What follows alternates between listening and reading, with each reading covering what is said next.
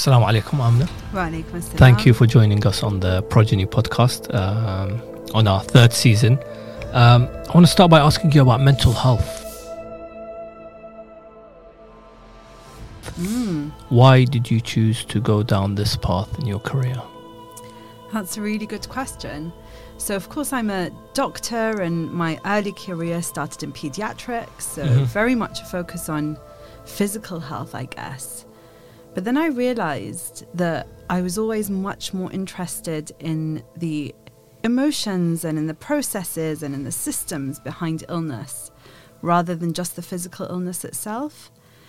So I remember when I was actually pregnant with my first child, Mm-hmm. and I was, you know, quite advanced pregnancy in pediatrics, and we had a really unfortunate case come in of a young child who had actually drowned in the bathtub, and uh, you know, resuscitation and all of the um, medical processes that need to take place were very much focused on.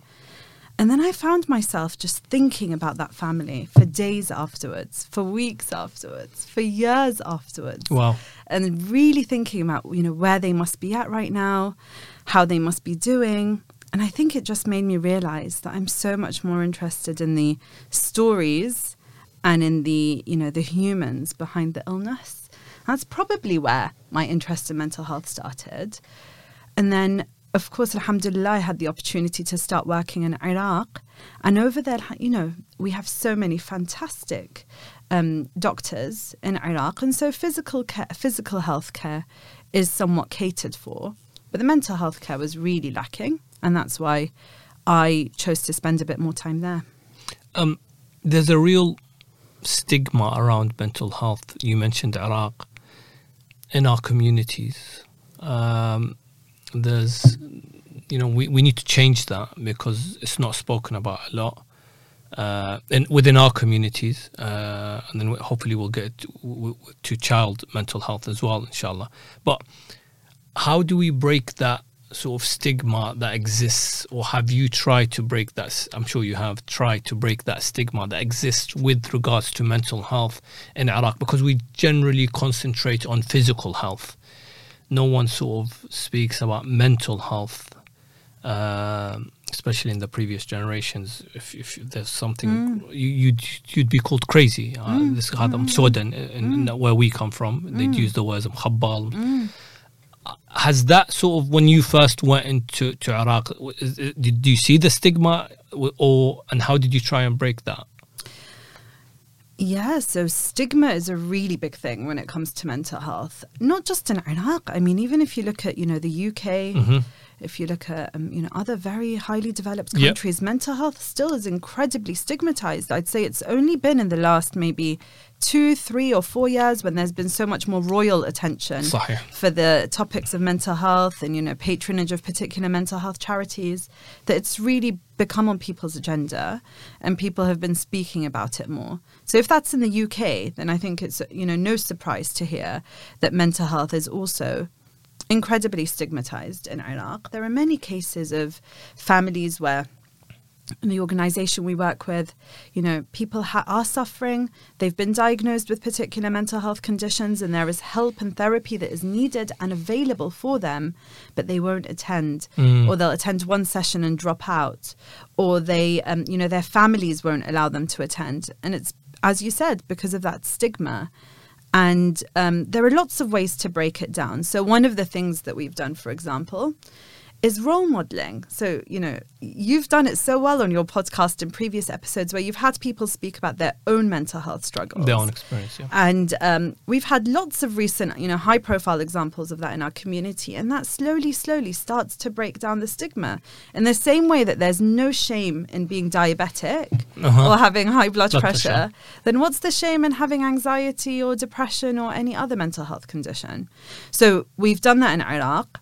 Um, I was really surprised recently to have been in a meeting with quite a senior manager in the organization, and I was talking to him about mental health, and he said, "Can I sign up? I want to be the first patient in in the clinics."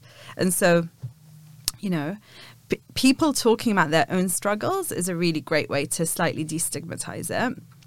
And then the other thing is to really incorporate it as part of holistic care. You know, mental health hospitals no longer are these asylums, you know, these scary buildings and isolated places. Mental health needs to be in the community, in places that are really accessible, in places that people don't feel embarrassed to go to, so that they, you know, are able to access the care when needed.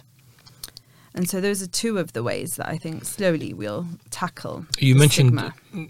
you mentioned your your work in, in the organization. I'm guessing you're talking about Al Ain. Yes, yes. How did you get to, to start working with Al Ain? How long have you been working there now? That's such a good question. So it's exactly um, nine years. Okay. And the reason I know that very accurately is because my husband started working in Al Ain before I did. Okay. And as you know, you know, there are organizations that when you work with them, they become part of your blood, they become part of your family. Story of my life. Yeah, exactly. That's why I'm smiling. And they take up increasing amounts of your time and All your time. Yeah. so that's how my husband started in Al Ain first. I wasn't involved. And I was starting to become slightly annoyed at the amount of time that it was taking from his life. And then he said, you know, why don't you join? Like, why don't you become a part of it? Like, rather than fight against it, come and join it, and then it could be our, you know, our shared thing to do. And that's, funnily enough, how I first started with Yeah. Ain on some, uh, you know, simple campaigns to collect toys and distribute them to children in Iraq. And alhamdulillah, slowly, slowly, you know, my love and passion for it grew, my skill set evolved, and yeah, I took on larger roles within the charity. But it was nine years, and I remember that well because it started when I was on maternity leave with my son.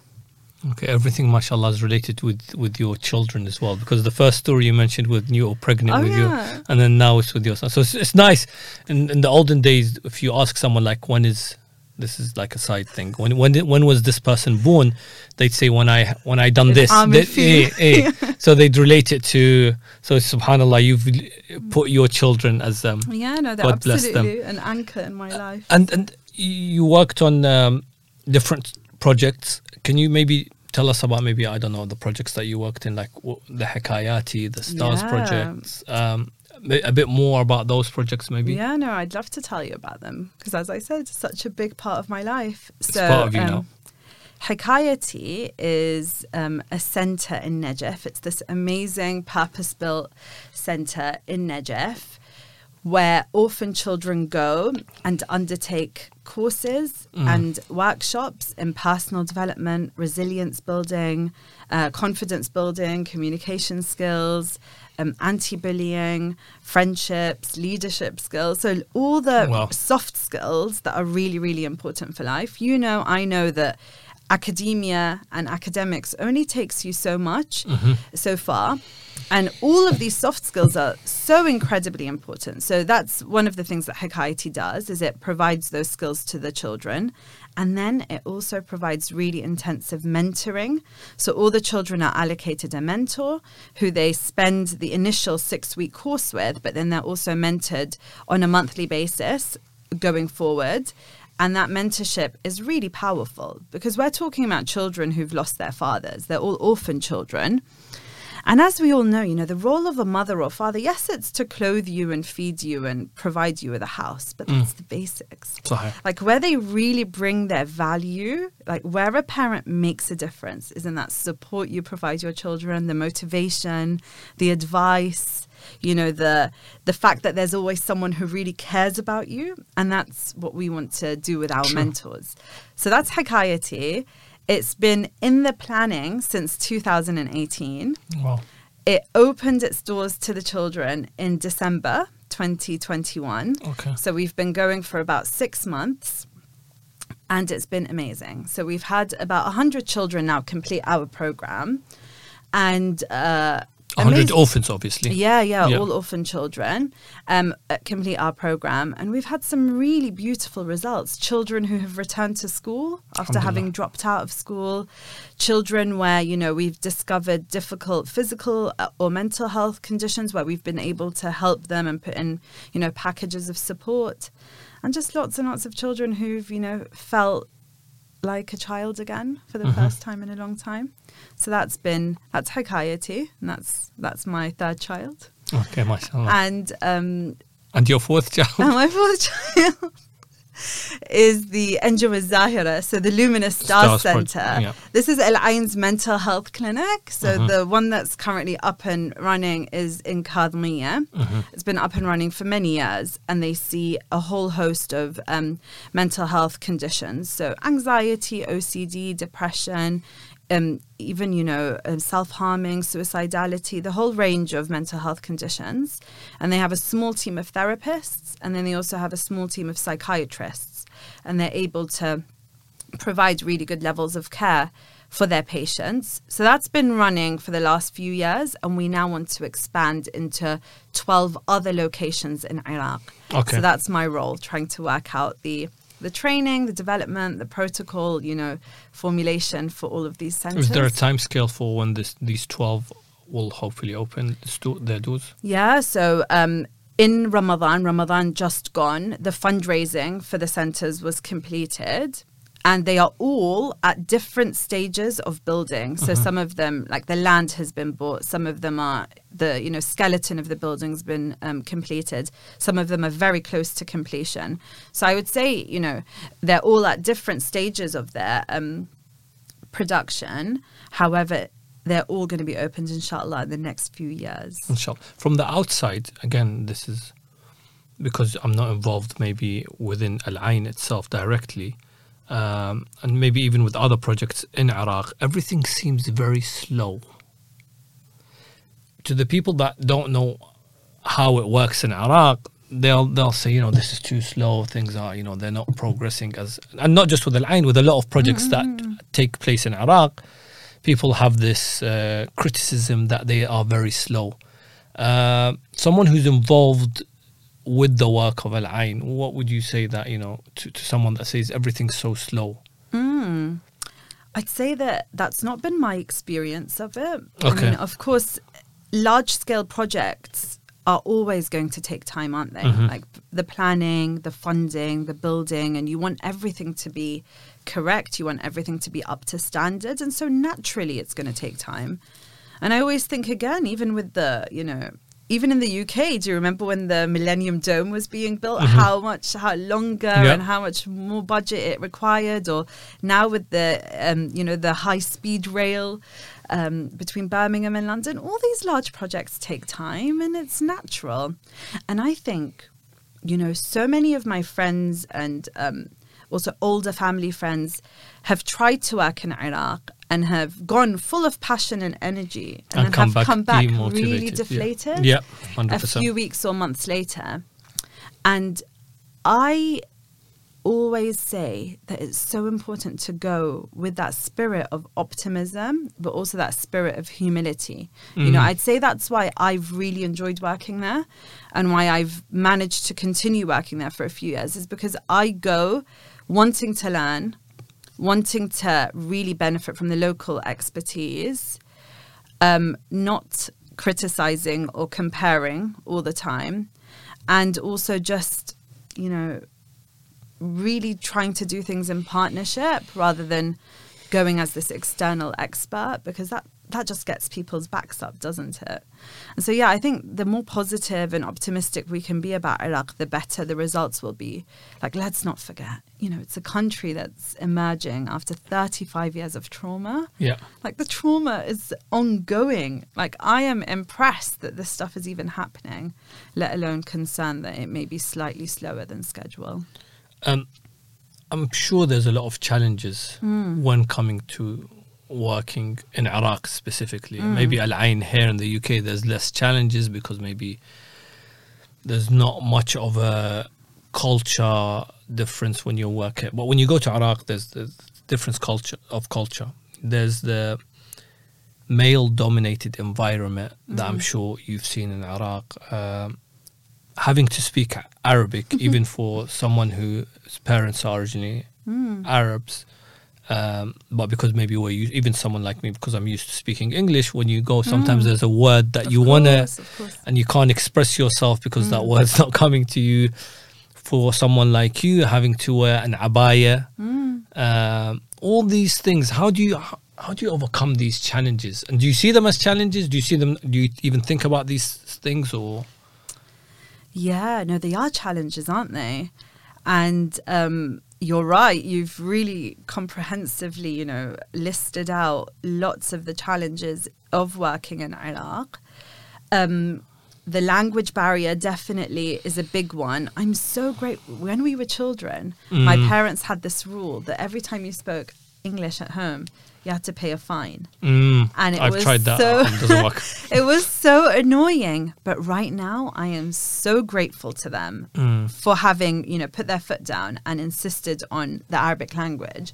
Because even though my Arabic is not where I would want it to be, alhamdulillah, it's at a level where I can communicate and can, you know, work professionally. And it was really hard in the beginning, but slowly, slowly it improved. So the Arabic is a, is a barrier, but one that's been easily overcome, inshallah. In terms of um, the culture difference, it's funny, isn't it? Because I think that whenever I'm in the UK, I feel very, very Iraqi. Mm. But then when I go to Iraq, I You feel suddenly feel really, really British. Mm. And so there's definitely a bit of a culture, um, uh, you know, c- difference there. And in the beginning, that used to really pain me. Like, it Mm. used to really upset me. I used to feel so lost. You know, I'd Mm. feel like I don't belong anywhere. You know, my mum's Lebanese, my dad's Iraqi, my husband's Bahraini. Uh, you know, I live in the UK, I work in Iraq. It, it all felt really, really confusing until I suddenly had this realization one day that I don't need to belong to one place. Mm. And it's okay to be a mix and it's okay to be messy. And in fact, my job is to be a bridge, you know, it's to be a bridge between places rather than belonging to one place completely. And so when I'm in the UK, I feel like I'm able to explain and contextualize a lot of things about the Middle East or Iraq to others. And similarly, when I'm in Iraq, I feel like I'm able to get lots of the good practice and you know gold standards and share it over there. So I feel like I'm a bridge rather than having to be one thing, and I'm at peace with that now. Because people struggle with identity a lot, Yeah. especially you know, someone you've said your father's Iraqi, your mother's Lebanese, you're married to a Bahraini, you go to Yeah. Iraq, you live in the Yeah. UK. It's like, and then so so it is very difficult. I'm, I'm guessing it's even more difficult for the for those now growing up in their teenage years. This, Mm. and sometimes I feel people don't know which identity they, they belong they or they have and then maybe at school they have one and then in the mosque they have one and at home they have one and I'm sure that affects someone's mental health. So it's nice that you've put it that you don't have to belong to one. Yeah, as in, I think there is something there about acceptance and Mm. also about just owning the fact that you're different. You know, so much of the time we want to fit in. It feels comfortable, doesn't it, when you fit into a box really, really um, neatly. But we just need to be okay with the fact that we're we're different. Sometimes we need to be okay with the fact that one of my friends once um, said that her mum, whenever her whenever she'd ask her mum something, her mum would say, "Because we're weird." Okay, because we're weird, and I thought that was a really interesting and unusual thing to say. But now I reflect on it and I think, goodness, I'm know, weird. I'm weird. Fantastic. In a good way. Yeah. Yeah. And now that I've accepted that I'm weird and I no longer feel like I need to fit in, I can now just get on with, you know, the business of being me and doing my best, you know, rather than always having to fit in because there's no way that you're that any of us are ever going to fit in completely because we are part of this, you know, identity that's very different and we've got lots and lots of um, you know we've got lots of things going on at the same time so we're never going to fit into a box and i think we need to just appreciate that as one of our superpowers rather than being a hindrance Uh, the male dominated world that we live in Oh, yeah. is big in Iraq. Oh, it's yeah. a male dominated environment. Especially, you mentioned the cities of Najaf and Kadamain, um, where this is maybe more visible. Um, how do you, uh, with your job, face this challenge? And is it, a, is it maybe one of the toughest challenges? Mm, wow, big question as well. So, yeah, no, it's a really big question. So, I'd say that it, it is true and it is correct that, in fact, females make up a really large percentage of the workforce in Iraq. But when you get to the more senior levels of management, in the same way as, you know, in the UK, UK, yeah. it is very male dominated. And there have been multiple instances, multiple, multiple times where I will be the only female in the room or, you know, the only female in particular situation.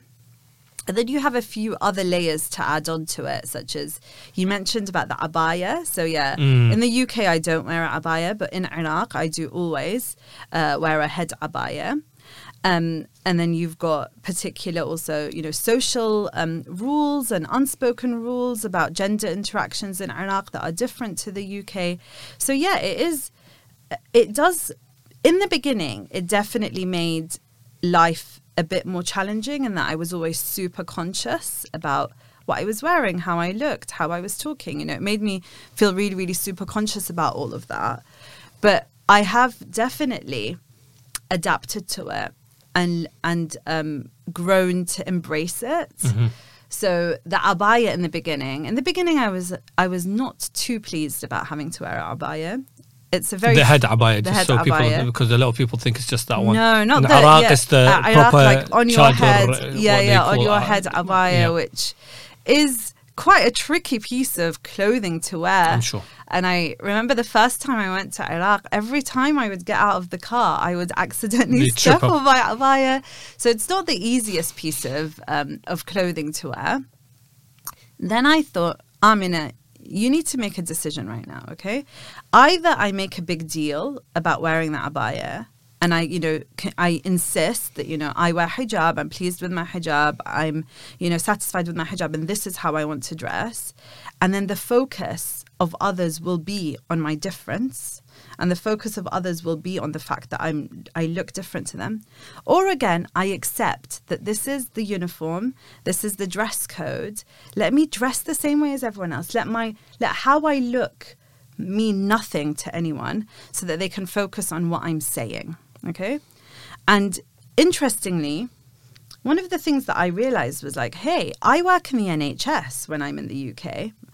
And the NHS has its own rules and regulations, you know. Sure. I can't go to work wearing a abaya if I wanted to in the NHS. I couldn't wear, um, you know, you couldn't wear jewelry. You can't wear rings. You have to wear particular things. You can't wear anything that has slogans on it. So the NHS is an organization.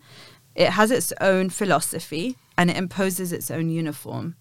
And in the same way, other organizations, including those in Iraq, are allowed to have their philosophy, impose their uniform, and have their rules. And I'm, ple- you know, I'm happy to go with that. I want, I really think that I want the focus to be on what I'm doing and saying, and anything that causes friction. You know, if it's something that, um, if it's something that's not big, let let it go. And the funny thing is, I actually now have got to the stage where I actually love wearing that abaya. I actually really, really love wearing it. I love how it makes me feel. It makes me feel, you know, it makes me feel proud. It makes me feel really, um, you know, connected to my faith, and it makes me feel powerful in a funny way. Yeah. There's there's certain roles I think as well. Like for example, um, I'm sure you'll have to speak to maybe certain widows. Um, maybe even certain children feel maybe more comfortable speaking to to a female rather than a male. So so with your role, I think it's very important that you're there for those widows, maybe because maybe they don't feel comfortable speaking to to the males in Iraq. So so that even though it is a male dominated environment in Iraq, I think uh, more Iraqis, especially at organizations like Al Al Ain, which are very forward thinking, realize the importance of women in these in these roles rather than um, than having men who maybe won't get the best job done with what they're doing. I don't know if you if, if you agree. Yeah, no, I know what you mean. Definitely. There are certainly some roles in the organization which women completely excel at and I'm do sure. really, really well in. So, for example, our therapists in Al Ain um, are majority female. And yes, most of the, of, you know, most of the widowed mothers do feel much, much more comfortable opening up and speaking about their issues to another female, to someone who maybe has that understanding of their life experience, and to someone who they feel much m- more comfortable with. So there are some roles which, um, you know, are very suited. But in general, as an organization, Al Ain is actually, I think, you know, a huge employer of women. I don't remember the exact percentage, but it's a large, you know, a large percentage of the workforce are females. And interestingly, a good number of the workforce are widowed mothers themselves Wow. who were previously supported by Al Ain Wow, and are now working as Al Ain staff supporting others. So yeah, that's a that's a real point of pride. with with Al, with Al Ain working I mean I filmed um, a documentary for the Marja'iyya and part of that was something about Al Ain Mm.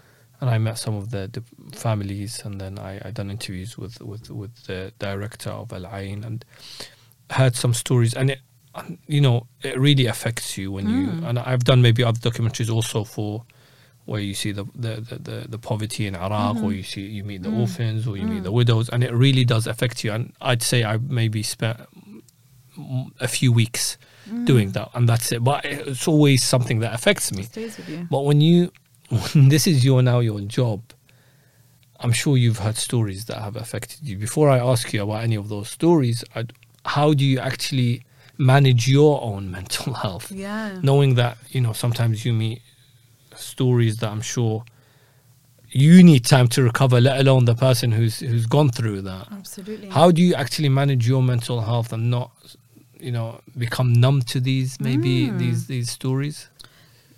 you know, that's such a crucial point, isn't it? For various reasons. Like, it's very known that people who work in very caring, compassionate roles, and also people who are continuously exposed to other people's stories of trauma, okay, can be affected. And there are different levels that they can be affected at. You know, you've got burnout, you've got compassion fatigue, and even at the highest levels, you've got vicarious trauma, which is when someone is traumatized and will then experience the real symptoms of trauma as a result of having listened to these trauma stories again and again. And this is one of the points that I really focus on with our staff in Al Ain, both in Hikayati and the Luminous Stars, to really ensure that they are looking after their own mental health as well. So ensuring that you've got that downtime, ensuring that you've got that psychologically safe space to debrief with your colleagues when needed, ensuring that you have supervision and someone to talk to about those cases, and then being really aware of the early signs that you're starting to burn out or starting to suffer, and then getting help for yourself. So that's really important. You know, you, we wouldn't be human if we weren't affect, you know, affected by these stories, but also we're not going to be helpful if we're completely burnt out Mm. and uh, have nothing more to offer. You know, it's a really, really um, stereotype ex- example, cliche used too much. But you know, they always say that on the aeroplane, you put your oxygen mask on before you put the Mm. oxygen mask for anyone else. Mm. And it's true. If I'm tired and burnt out and upset and completely exhausted, I'm not going to be able to help anyone. So looking after myself as a as a you know as a carer or as someone in a compassionate role is looking after my patients and so it, it has to be prioritized Are there any stories that have affected you, or if can you share any of these stories? no, maybe. of course of course there are stories that have affected me you know you mentioned it yourself but you can't help but feel a certain amount of guilt or you know um why me when you realize just how privileged our lives are you know just Mm. how lucky our children are in comparison to the families who we meet every single day i think one of the stories that um you know always uh, has affects me most is the first time i went to al ain and I met the. Um, they said that today you're going to do some interviews with widowed mothers, and I was sitting down, you know, preparing to interview the first widowed mother that was going to come in and see me, and for some reason, I I was probably about thirty at the time, no, like twenty eight at the time, and I thought that like a fifty year old woman was going to come in, you know, like a very old woman, a widow. That's the image you have in your mind. And the girl that walked in was 19 years old. You know, she was about a decade younger than me. And she had already been widowed. She already had children from her relationship. And as far as her family and her local society were concerned, her life was over at the age of 19, you know, and she had her her daughter with her. And her daughter was very nicely dressed. She was wearing a really, really fancy little dress. And so I asked her, you know, just to break the ice, you know, oh, that's such a lovely dress. Like, how, co- you know, how comes you're so nicely dressed today? Like, are you going somewhere? And she said, no, the reason I, the reason she's so nicely dressed is because I'm only allowed to see my daughter once a month. So the daughter had uh, was living with the, um, you know, deceased uh, father's family, and they would only let her see her daughter once a month, which was on the day that they would come to Al Ain to collect their, their, um, you know, their their aid. And so the daughter would always dress up really nicely to come and see her mum on that one day a month and you know i i had to apologize. I was like I, I, just need to go to the toilet. And i went out and i you know i burst into tears. I just the thought that this this girl who was so much younger than me was going through so much. Um yeah and i mean since then you hear more and more stories. They do affect you. But I always remind myself, and I always remind, um, you know, the staff that I work with as well, that we are we are the helpers in this situation you know?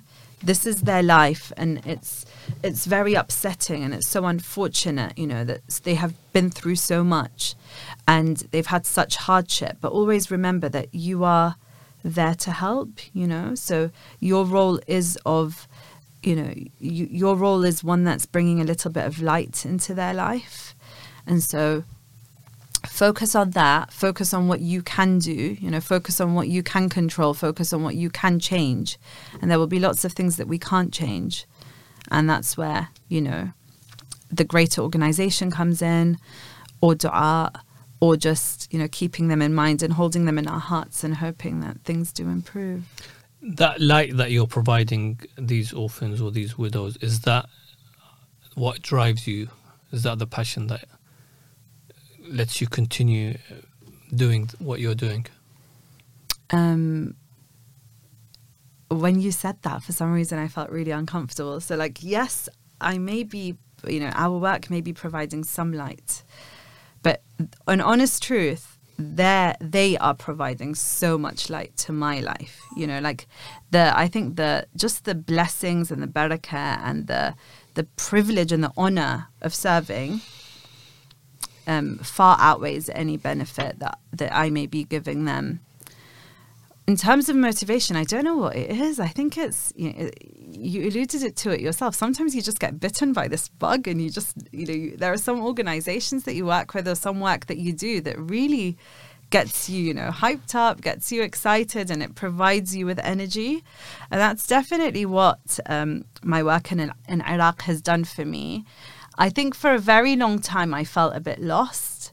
You know, I told you I was first in pediatrics and then I moved to GP training and I had this whole identity thing about Iraq and Lebanon and Bahrain and, and etc. And I think when I found this work, it gave me so much purpose. You know, it gave me such a sense of purpose that I really feel very lucky to be doing my dream job. Can you see your life without Al Ain? No. Can you imagine your life without Al Ain? No. I don't think I can. That's such a funny thing to say, but because I told you, like, it takes up such a large part of my life, it takes up a large part of my husband's life, and it's been with us since our children were born. So it's very much a part of our family. I was actually, I was, I was looking at a furniture shop um, yesterday, and then I, I laughed because I realized I've actually decorated my house in blue and yellow. The Al Ain colours. Yeah.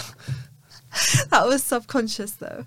Is your is your house like an Al Ain Sadaqa box with the glass, yeah, the yeah, blue we live and yellow? inside it. Yeah, we come in and out through that little flap every morning. Yeah. How, other than talking of Sadaqa boxes now that I, I mentioned it, other than people using those Sadaqa boxes and um, the app, which is very easy. I love the app. Yeah, it's the easiest, you know. It's very simple, but it's just so easy because sometimes you face a trial maybe or you face a test or you going out to do something and then you want to pay sadaqah. And maybe in iraq it's much easier. I always say this to, to, Yeah. to my family in iraq. I say you know for you to pay sadaqah it's really easy. You just you're driving and then you'll see a beggar and you'll give him sadaqah. And, and my, my one of my favorite hadiths is as-sadaqah tadfa'u al-bala Mm. um, sadaqah removes any Calamities. calamities that you might be yeah. be facing. So so you can do that more easy. And I thought, you know, in London it's very difficult. You know, we don't have any.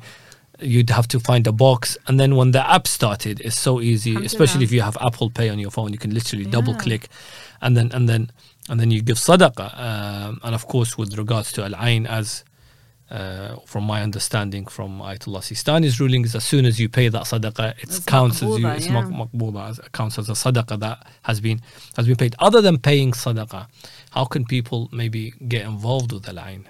Yes. Oh my goodness, there are so many different ways to get involved. So, you know, part of it, as you said, is in, in the fundraising arm. So, be it sadaqah, be it your khums, be it, um, you know, setting up fundraising campaigns, uh, getting involved. The other way, which is, you know, probably the biggest way, is sponsoring a child, Mm. sponsoring one of the children of Al Ain. That's a really beautiful thing to be able to do. Um, Al Ain sponsorship is set an, at an amount which means that it covers the child's basic necessities. So Yes. it really does meet the sort of requirements to be a full kafala or sponsorship. And that's a really nice thing to be able to do. The you know, to just ever. feel like you are, we said we're so privileged, we're so, you know, we're so lucky to be living such nice lives and to think that you're able to provide for another child as well is a really wonderful thing. And then, of course, there's volunteering in all different roles within Al Ain and working with Al Ain. I mean, Al Ain's recruiting at the moment. They're always recruiting. They're always looking for, you know, talent within our communities and being a part of, of the family and being able to have a career which serves you for your you know for your dunya and your akhirah at the same time is such a wonderful um, opportunity if people want to take it up so there are lots of different ways to get involved and Al Ain are always really happy to, you know, host people at the office, show them around, give them presentations, get them to know more about the work that um, they do. So definitely get involved. I And think the sponsor sponsoring an orphans is, is the is the least someone can do in here living in the West with all the privileges that we have. I believe it's only around fifty. Yeah, I think it's 55 pounds a month. for an orphan, and there's so many narrations from our from our Prophet about how, how much reward you get. Absolutely. The famous one being Rasulullah saying, you know, "Ana wa kafil yatim kahataini bil the two fingers. me and the sponsor of an orphan are like this in paradise. So, you know, there's and I could go on and do a whole um, lecture on sponsoring an orphan. So that's the least I think people can do. And I've always said it's. I, I feel it's. it's I, w- I obviously I'm not giving a ruling, but it's close to being wajib, especially Can we because quote the- you on that? no, no, no, don't please. But you know, it's close to being wajib because of how many orphans there are in Iraq. Yeah. Um, so I'm and so hoping. many are awaiting sponsorship. You Wow. know? Yeah, so many are awaiting sponsorship. So Al Ain currently has something like 76,000 orphan children on, on its books. how many? 76,000. Okay. And no, I always call them orphan children because I always want to really focus on the fact that they are children. Children. You know, they're children. And um, uh, a number of them are privately sponsored, i.e., people are sp- sponsoring, giving an amount every month, but a, a large number of them have not yet got to sponsor. And so they receive money which is collected from the Sadaqah boxes, boxes. or from the marja'iyah directly. And so being able to sponsor those children means that funds are freed up to sponsor even more and to expand the work even more. So sponsorship is a really important, I think, thing A to story you could share with us about an orphan you met. An orphan I've met, an orphan child that I've met. This is gonna this is gonna get everyone to sign up after they hear this story to sponsor an orphan. Oh, okay. So So, the this is a big one then. Yeah, I need to think about this one. You're okay. I'm sure there's a lot. There are lots. Um, this is one of the. This is one of the uh, children that recently attended the Hikayati program, Mhm. just about a month, two, six weeks ago. a young boy. He's about 12 years old. He um, was orphaned. He's uh, one of the sons of the family. And so, and he dropped out of school very, very early. And he decided to start working, washing dishes in a restaurant in Iraq. To, to, and you know, earning pennies every day, washing dishes in a restaurant in Iraq. Um, we heard her story and we thought, you know, it's such a such it's such a loss of an opportunity when a child leaves school. So we're really focusing with the Hikayati program on um, the children who've left Mm. school. So we invited him. He came along, attended our Hikayati programs, and then a few weeks later, we got a letter from his mom, and she said that you know he had been washing the dishes in the restaurant for a few years, I think, and the owner of the restaurant would always you know, would always swear at him, would always use really foul language with him, would really humiliate him at all times, you know. And this boy had been living with that and accepting that and, and doing that. And then when he attended the Hikayati program and he attended our sessions on like confidence and resilience building and self esteem, he went and he handed in his resignation to the restaurant owner and he said i have fa- discovered that i deserve to be treated better than this and his mom had written that in her letter he actually left Wow. and now he's one of the children that's interested in going back to school Amazing. we've actually got out of 20 children that attended our last Hikayati program 17 have expressed an interest in going back to school Amazing. and just to think that, you know, think about it. For a 12 year old boy to have dropped out of school and be washing dishes, imagine what the tangent for his life is. You know, imagine what his journey is. He's going to always be on a really low wage. He's probably going to get married, have many children who he may not be able to support very well. They're probably not going to go to school. You've then just got this generation upon generation of poverty, of trauma, you know, of all this intergenerational difficulty that's being passed from one to the other. Okay. Now, now, just focus on the fact that this boy has realized that he deserves to be treated better. He's going to go back to school with that motivation. He's going to, inshallah, graduate from school, be able to get a better job. He's going to be able to make better life choices. When he has children, he's going to encourage them about education. Mm-hmm. And suddenly, you've got a whole family tree whose lives have changed because you supported or sponsored that one orphan child in the beginning. And that's why it's so important because poverty is a cycle and sponsorship breaks that cycle. You mm. know, sponsorship breaks that cycle because it's not just financial sponsorship. You know, as you know, with Al Ain sponsorship, you get the money, but you also get so you'll get all the basic things like money and food and clothing and housing support if you need it, but you also get the mental health support. You also get access to the personal development Hikayati programs. You also get educational support if you need it. So it's a full package which aims to be life changing. How important is the mental health side of the sponsorship? Not just the because now I see what why you have a passion for Yeah. child mental health. Yeah. Which again, you know, I, I- we started this conversation by saying mental health. There's a stigma around it. We need to create a change, which Alhamdulillah you're doing with regards to mental health being as a topic being discussed, being addressed, uh, and the last few years that has been taking place generally. Uh, you see it more on, on social media, on the news. People are talking about it more, and then even within our communities. But then you have child mental health, which is something that again has a bigger stigma on. Um, I'm, I'm not just talking about Iraq. I'm just I'm Yeah, here as well Of course. uh, with the rise of um, anxiety, depression, you know, stuff like autism as well that affects children.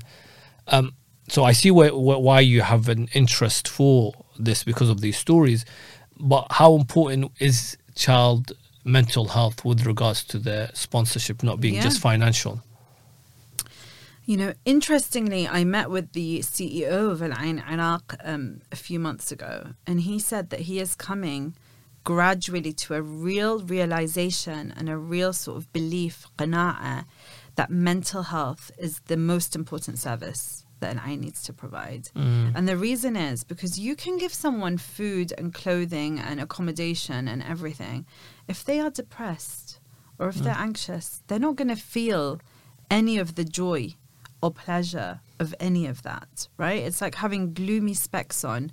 The, the world looks like a dark place no matter what's happening. Okay. So mental health is prime. It's fundamentally important.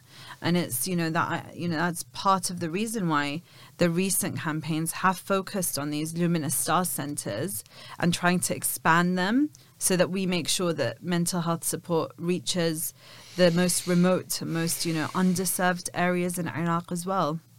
I'm sure you know because of conflict, post-conflict, post-ISIS, there's more trauma uh, in Iraq than here in the UK, obviously. But uh, of you know, child mental health affects affects you know all children wherever they may be. How can a parent spot mental health difficulties in their children? Are there any signs that sh- they should look out for? Yeah. And I'm guessing because if they look out for these signs and the child uh, is at a young age, maybe there's more solutions rather Yeah. than them growing up and then, la samahallah, God forbid, it leading to something maybe Yeah. more serious. Yeah. So 50% of mental health issues start before the age of 14. And so you're absolutely right. Wow. The early de- detection, early recognition is really, really, really important. Okay. Because there's always more of a chance to do something about it if it's spotted earlier. hmm So the signs to watch out for are, you know, things like a change in a child's behavior. You know, a child who was confident and chatty and loud who's suddenly become a bit more withdrawn. Or in fact, a child who was really shy who's now, who seems to have lost their inhibitions. Um, difficulties with sleep, difficulties with eating. Lots of children um, children sometimes find it hard to express their emotions and so their feelings can sometimes come out in physical symptoms like Mm. constant headaches constant stomach aches um, a drop in a child's school performance or not wanting to go to school or losing interest in the things that they usually found fun you know if they used to go to football club or karate and they're suddenly not wanting to go anymore. Any of these are signs that something may be going on and it's always really important to be curious and to try and work out why and to have that sort of really open relationship with our children where we can talk to them and explore and ask them. And obviously also an open relationship with the school school is where our children spend eight hours a day and so getting the opinion of the teachers as well about how they're doing in school is really important Are there are there sorry to interrupt? Are there w- ways that we can that parents can can do to or methods that they, that can nurture a child's mental health? mm. Mm. What can a parent do, and when do they start? Uh, you know, because I always say, you mentioned something. A child finds it difficult to express their feelings, Mm. and sometimes, again, I'll use our communities as an example and maybe previous generations because if you did express your feelings you might be shut down Mm. so therefore you're always scared to express your Mm. feelings and then if you keep them inside this could obviously have an effect on your mental health Mm. a child i feel needs to feel safe not just um physically safe Of of course. course, but emotionally, Emotions safe Yeah, absolutely. to express their feelings without being judged and also maybe express uh, their feelings and still be loved Mm, because sometimes you can express your feelings and then you're going to be judged and and you feel obviously not no parent hates his children but you feel you're being you're you're, you're being judged and Mm. maybe you feel you might be less loved because of those feelings that you have whether you're sad or angry or upset. So they need to feel you know safe to express those 100%. feelings. So how can we nurture a child's mental health You know, you've said it all. You've said it all already. You know, so much. I always say life is like a roller coaster. definitely You is. know, you go up, you go down, you go upside down. If you think about it, roller coasters are actually super dangerous. You're on a metal chair on a metal track going at like 60 miles an hour. Mm. But actually, you enjoy it. Why? Because you've got a seatbelt. Yeah? Life is like a roller coaster, and a parent is like a seatbelt. If your parent can hold you, if your parent can listen to you and stay loving you and caring for you and maintain what you said, that non judgmental approach, even when you're saying things that might be difficult, you will survive that roller coaster of life. You will even enjoy it. It's all about having that nurturing, open, warm relationship with our children which isn't always easy to do because it hasn't always been role modeled to us in previous generations as you Hmm. mentioned. You know emotions for many of our parents who are you know who were immigrants who came in, in in times of real difficulty emotions were a luxury they couldn't always afford to have.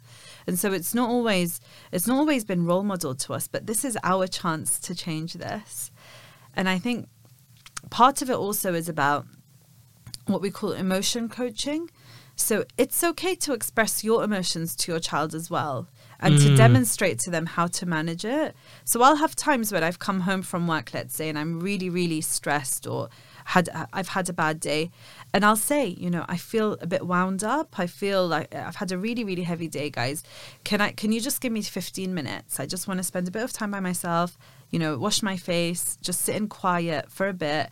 I'm going to refill my battery. My battery is low now. I need to refill my battery Charge up. so that I can come and give you some energy. Okay. And that teaches them that it's okay for them to do that when they need to. So, yeah, part of it is about emotion coaching, having that really open relationship. And you know, they say you have to care about the small things, so they tell you about the big things. Mm. Like, I've spent the whole morning talking about poppets. You know, I don't know. There's that poppet toy. There are these toys that children play with called Okay. poppets, and they press. Oh yeah, yeah. Okay, I know Yeah, them. yeah. Yeah, the ones that you. Yeah. I have zero interest in poppets, Mm. but my daughter is currently obsessed with poppets. Mm. So when she talks about them, I need to show some interest. Genuine interest. Genuine, genuine Yeah. interest. Yeah. Yeah. Or at least appear to be genuine Yeah. interest. Because if I care about the little things she talks about, then she will tell me about the big things she, t- you know, that that you know are worrying her too. So you're having that relationship is key. Alhamdulillah, it really seems that so much of our generation now, like uh, the, the new young parents in our community, are really aware of this, and I'm excited to see the outcome in the next generation. I'm sure during pandemic, generally mental health was on a you know bad mental health was on a right, Mm. and I'm sure more in children as well because you know they're they're used to, you know they need that space to run around and be free and be be a child. Yeah, So uh, during the pandemic, this was difficult. yeah, um, and a lot of parents weren't coping. A lot of children weren't coping. Um, and um, even Iraq, when, when I think there was a period when they went into lockdown as well, it, it must have been uh, difficult. How can one overcome that challenge if, God forbid, we're faced with a situation where again, yeah. I mean, you're right that the pandemic has had a huge impact. So, um, in a large national mental health survey, they compared mental health in 2017 to mental health in 2021. And before, one in 10 children had Wow. mental health difficulties, and now it's one in six children have mental health difficulties. So it's definitely had a large impact. And you're right, we were confined, we didn't have our usual social connections, we were under a lot of pressure, there was a lot of anxiety about death and illness. Mm, And we lost our coping mechanisms. You know, like your coping mechanism might be going out with your friends or seeing your family or going to the park or, or going on holiday. And all of those things were taken away. So it's no surprise that there has been an impact.